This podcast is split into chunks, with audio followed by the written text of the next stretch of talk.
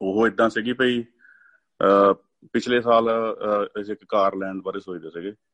ਤੇ ਮੈਂ ਤਾਂ ਨਹੀਂ ਨਾ ਸੋਚਦਾ ਸੀ, ਸਿੰਗਣੀ ਚਾਹੁੰਦੀ ਸੀਗੀ ਵੀ ਕਾਰ ਮੈਂ ਚੇਂਜ ਕਰਨੀ ਕੰਮ ਤੇ ਜਾਣ ਲਈ ਵਧੀਆ ਨਹੀਂ ਮੇਰੇ ਕੋਲ। ਚਲੋ ਮੈਂ ਸਰਚ ਕਰਦਾ ਰਿਹਾ, ਦੇਖਦਾ ਦੁਖਦਾ ਰਿਹਾ ਤੇ ਕੋਈ ਨਹੀਂ, ਮੈਨੂੰ ਪਸੰਦ ਆਈ ਨਹੀਂ, ਚੰਗੀ ਲੱਗੀ ਤਾਂ ਦੋ ਕੁ ਪਸੰਦ ਆਈਆਂ ਤਾਂ ਮੈਂ ਗੁਰੂ ਸਾਹਿਬ ਨੂੰ ਪੁੱਛਿਆ ਤਾਂ ਜਵਾਬ ਦਿੱਤਾ ਗੁਰੂ ਸਾਹਿਬ ਨੇ, ਕਹਿੰਦੇ ਨਹੀਂ ਲੈਣੀ ਨਾ। ਅੱਛਾ ਜੀ, ਮੁੜ ਕੇ ਫਿਰ ਮੈਂ ਕਾਫੀ ਟਾਈਮ ਡਿਲੇ ਪਾਤੀ। ਮੈਂ ਕੋਈ ਗੱਲ ਨਹੀਂ, ਆਪਾਂ ਕੰਮ ਚੱਲਦਾ, ਆਪਣੇ ਕੋਲ ਹੈਗੀਆਂ ਦੋ ਗੱਡੀਆਂ। ਕਰੀ ਜਾਂਦਾ ਹੈ ਨਾ, ਇੱਕ ਮਾਈਕ ਆਨ ਹੋਇਆ ਨੋਕੀਆ 80 ਦਾ ਬੰਦ ਕਰਿਓ।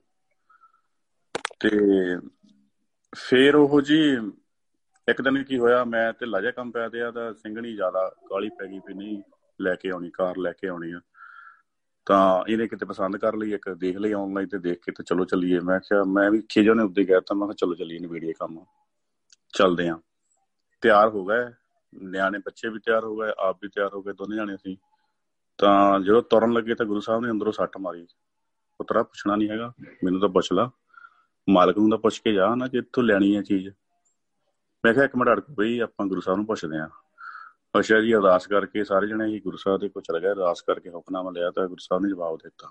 ਬਿਲਕੁਲ ਜਵਾਬ ਦਿੱਤਾ। ਬਹੁਤ ਸਖਤ ਹੁਕਮਨਾਮਾ ਆਇਆ। ਤੇ ਮੈਂ ਕਿਹਾ ਵੀ ਨੋ ਦੈਟਸ ਇਟ ਇਹ ਕਾਰ ਨਹੀਂ ਲੈਣੀ ਹੈਗੀ।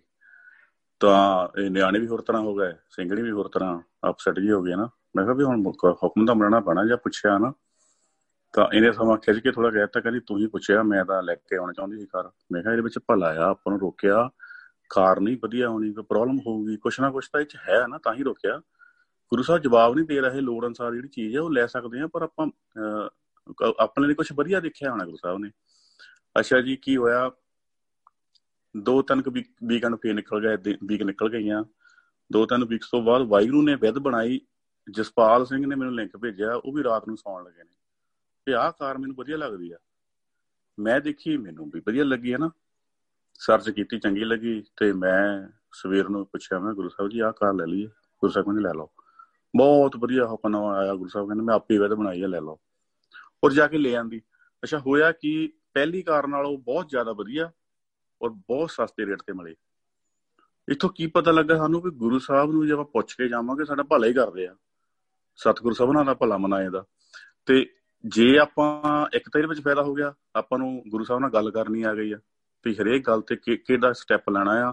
ਛੋਟੀ ਛੋਟੀ ਗੱਲ ਪੁੱਛਦੇ ਪੁੱਛਦੇ ਆਪਾਂ ਹੌਲੀ ਹੌਲੀ ਗੁਰੂ ਸਾਹਿਬ ਨਾਲ ਇੰਨਾ ਆਪਣਾ ਪਿਆਰ ਪੈ ਜਾਂਦਾ, ਗੱਲ ਕਰਨ ਦਾ ਤਰੀਕਾ ਸਮਝਾਉਂਦੇ ਆ, ਕਿਤੇ ਵੀ ਬੰਦਾ ਧੋਖਾ ਨਹੀਂ ਖਾਂਦਾ।